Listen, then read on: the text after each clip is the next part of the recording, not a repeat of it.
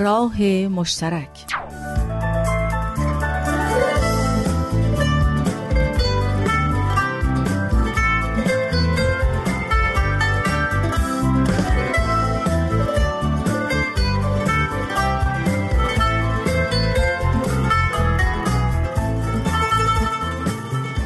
سلام به شما، سلام به شما دوستان شنونده، به خصوص شمایی که قصد دارین احتمالاً طی چند ماه آینده ازدواج کنین.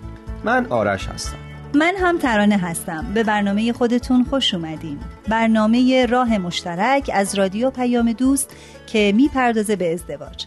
قبل از هر چیز به خلاصه ای از برنامه هفته گذشته توجه کنید. به نظر میرسه که جذابیت ظاهری از شاخصه‌های مهم در افرادیه که قصد ازدواج دارن. در بین مردها ظاهر فیزیکی به عنوان جذابترین عامل ذکر شده بود و برعکس خانمها دورنمای مالی مردها و بلندپروازیشون یا سخت‌کوشی، جدی بودنشون براشون مهمه. شما گفتین که برای ازدواج لیست موارد پر اهمیت برای مرد و زنها خیلی شبیه هم بوده. اولین مورد صداقت بوده، بعد وفاداری و تعهد بود، بعد حساسیت، خونگرمی، مهربانی، خلق و خو، ملایمت، صبر و شکیبایی و متانت و وقار. دو تا نظریه وجود داره. یکی از این نظریات تحت عنوان همسان همسریه که میگه هرچی شباهت‌ها بین دو نفر بیشتر باشه، اون دو نفر بیشتر مایل به آشنایی با هم دیگه هستن. نظریه بعدی برعکس این نظریه اوله، یعنی نظریه ناهمسان همسری. این نظریه میگه افرادی به هم علاقه‌مند میشن که همدیگه رو کامل کنن. اکثر ازدواج‌های موفق دو طرف از خیلی جهات شبیه هم هستند. یه نظریه دیگه‌ای هم مطرح هست تحت عنوان نظریه صافی و اون این هست که مردم برای آشنایی و در نهایت برای انتخاب همسر از صافی‌های پیچیده‌ای عبور می‌کنند که به تدریج دامنه مخروطی شکل اون تنگ میشه و انتخاب محدود میشه تا اون یه نفر رو انتخاب کنه. اول از همه آشنا شدن افراد با هم دیگه به آدم کمک میکنه که تفاوت‌ها و شباهت‌ها رو در جامعه ببینه. این دقیقاً دومین فایده آشنایی، این که ما آدما در تعامل با بقیه خودمون رو بهتر میشناسیم و البته بقیه. در واقع آشنایی به ما کمک میکنه که بهتر و شفافتر بدونیم که دنبال چی هستیم. آشنایی باعث رشد میشه و این رشد در فرایند آشنایی باعث یه اتفاق خوب میشه، آشنا شدن با آدمای بیشتر.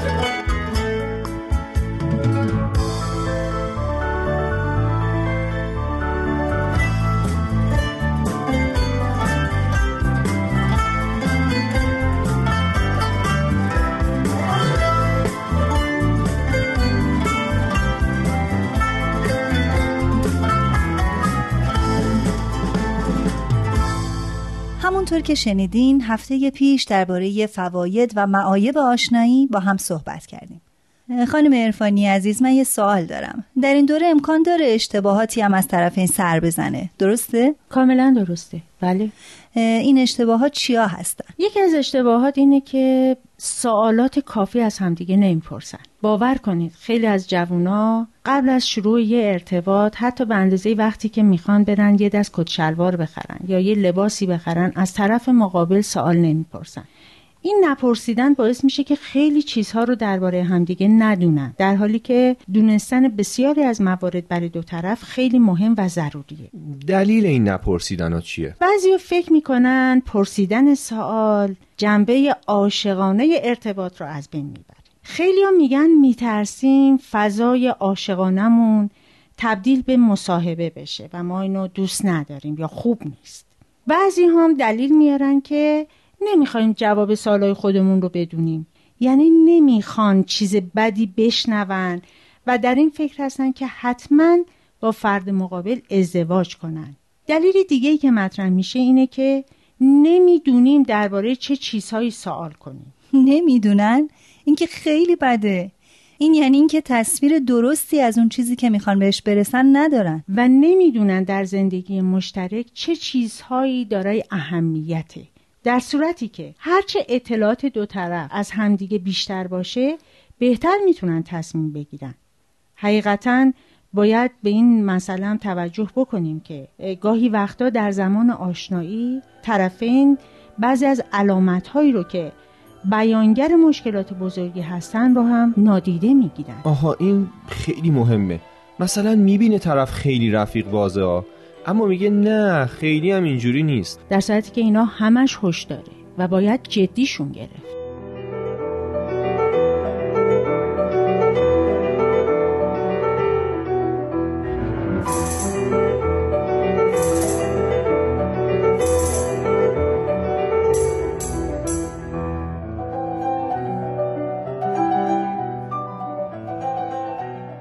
خانم عرفانی، خیلی وقتا تو رابطه میبینیم که دو نفر سعی میکنن به هم شبیه بشن.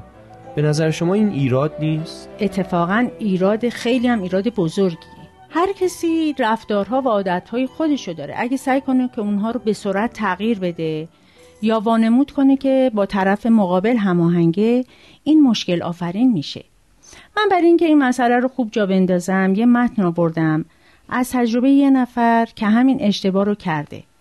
میتونم خواهش کنم ترانه جون شما این رو بخونی؟ بله، خواهش میکنم.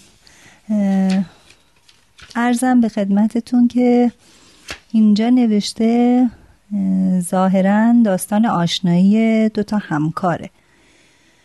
با رایان از طریق یکی از همکارانم آشنا شدم. خیلی زود به او دل باختم. بیست و هفت ساله بودم و خیلی زود دریافتم که علاقه‌مندم با او ازدواج کنم. از اونجا که بسیار به او مشتاق بودم، تلاش می کردم آنگونه رفتار کنم که او می پسندد. شبی برای شام بیرون رفتیم. من تا قبل از نامزدیم با رایان هرگز مشروب نمی نوشیدم. اما آن شب تصمیم گرفتم کمی بنوشم. ولی این داستان ادامه داشت. صدایی در سرم می گفت جودی، این آدم مرد تو نیست. اون تمام کارایی که تو مردود می دونی انجام می ده. اما رایان آنچنان در دلم جا کرده بود و آنچنان از من قدردانی میشد که به آن توجهی نکردم.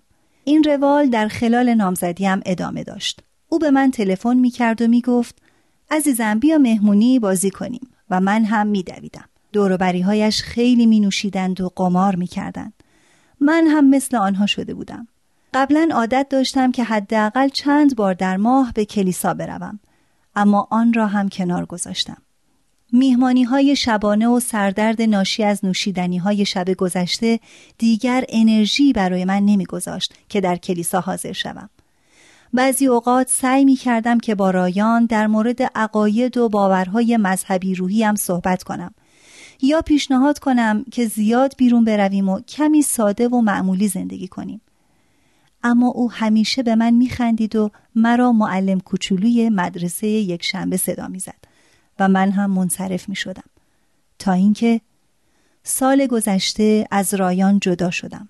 سخت بود چون من او را دوست داشتم و او هم می گفت که مرا دوست دارد، اما چیزی که او دوست داشت من نبودم، بلکه زنی بود که من به آن بدل شده بودم.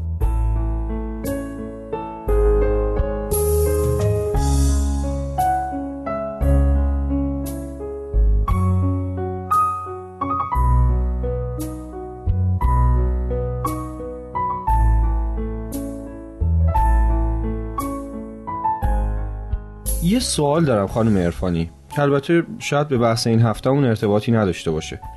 توی جوامع به خصوص مذهبی خیلی وقتا تبلیغ میشه که برای اینکه انسان از گناه به دور باشه باید ازدواج کنه. این چقدر درسته؟ نه، اتفاقا خیلی هم ربط داره به بحث امروز آرش.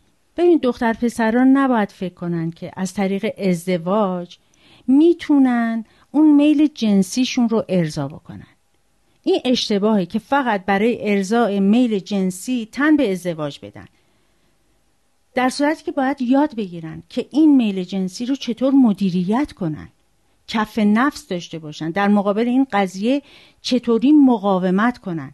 چون اگر فقط به خاطر این مسئله وارد مرحله ازدواج بشن یا بخوان با همدیگه ازدواج کنن به جهت ارضای میل جنسی، مطمئن باشن که تو دام یک ازدواج ناموفق میافتم. میبخشید خانم عرفانی، توجه شدید به مادیات چی؟ اینم مضره. اگه یه رابطه فقط به خاطر مسائل مالی و یا نمیدونم شهرت و ثروت خانواده طرفین شکل بگیره، این رابطه یه رابطه ناسالمیه و عواقبش هم نامطلوبه. یه چیز دیگه هم که به ذهنم میرسه اینه که خیلی وقتا تو دور و اطرافیانمون میبینیم که میگن فلانی این تیپیه، من دوست ندارم اما درستش میکنم، همون چیزی میکنمش که خودم میخوام.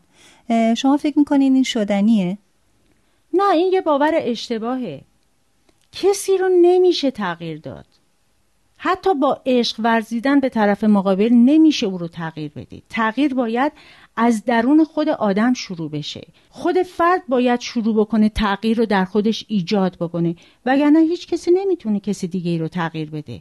و این خیلی اشتباهه که هر کدوم از طرفین بگن آها بذار من ازدواج کنم، خودم میدونم چه کار کنم، درستش میکنم، یا این رفتارش رو تغییر میدم. این تا به حال جواب نداده و باور غلطی است که در اذهان ایجاد شده.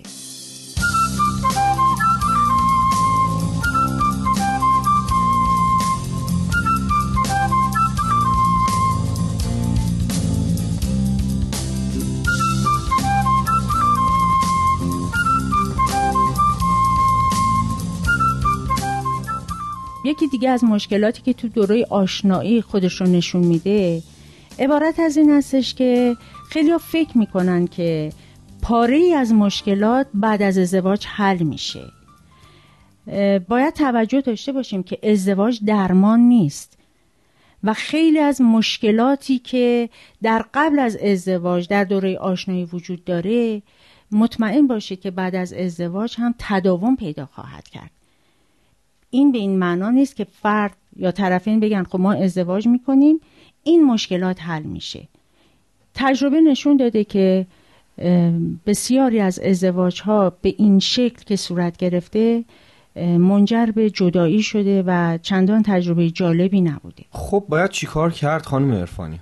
والا توصیه من اینه که اگه رفتار نامطلوبی طرفین از همدیگه مشاهده میکنن که این رفتار اذیتشون میکنه و بعد اینکه فکر بکنن این رفتار یا این اخلاق بعد از ازدواج از بین میره، این غلطه. نه تنها این رفتار از بین نمیره بلکه امکان داره شدت پیدا بکنه. خیلی بهتره که اینها با هم ازدواج نکنن، دست نگه دارن، یا مشکلشون رو حل بکنن یا به کلی منصرف بشن از این که با هم دیگه ازدواج بکنن. یعنی امیدی نیست که تغییری انجام بشه؟ ببین چرا هست، آدم ها میتونن خودشون رو تغییر بدن، اما با گفتن این که ازدواج میکنیم همه چی درست میشه، نه این خیلی غلطه، این یه تفکر اشتباهی.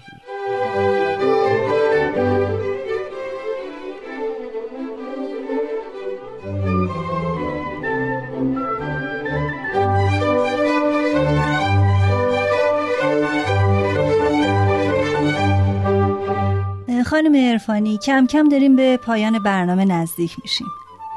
ازتون یه راه حل میخوام.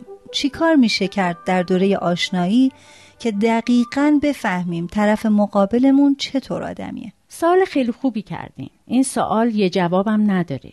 هر کسی شیوه خودشو داره. اما یکی از بهترین شیوه ها اینه که ما ببینیم طرف مقابلمون با خانواده‌اش چطوری رفتار میکنه. این یکی از راه‌های شناسایی طرف مقابله. نحوه برخورد فرد با اعضای خانواده‌اش، با پدرش، مادرش، خواهر، برادر و کلاً سیستم خانواده. یکی از کارشناسای مشاوره خانواده مطرح می‌کنه که چقدر خوبه که در مرحله آشنایی دو خانواده تقریباً پنج جلسه الی ده جلسه ده ساعته رو با هم داشته باشن. چون در یه مدت زمان کوتاه آدم ها میتونن در ظرف یه ساعت دو ساعت خودشون رو به یه شکل دیگه جلوه بدن، ولی در زمان طولانی شما میبینید که رفتارهای متعددی از افراد سر میزنه و این رفتار در طولانی مدت دیگه نمیتونه حالت ماسک داشته باشه.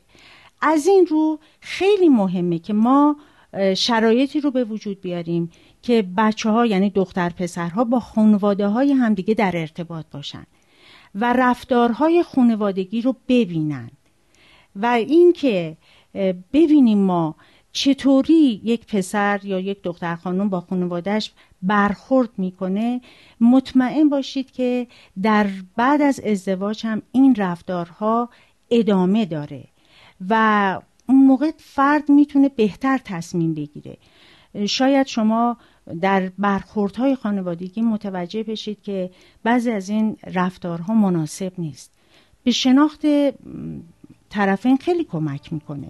به هر حال من فکر میکنم یکی از اون راه حل هایی که ما میتونیم خیلی ازش بهره بگیریم این هستش که رفتار فرد رو با خانواده‌اش و با اعضای خانواده‌اش هم مشاهده بکنیم و ببینیم.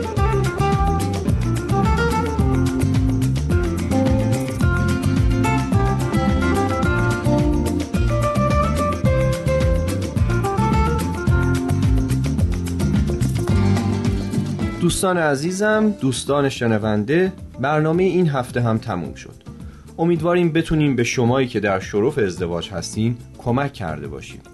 این برنامه هنوز هم ادامه داره. یک شنبه ها باز هم همراه ما بمونید. تا هفته بعد شاد باشین و خدا نگهدار.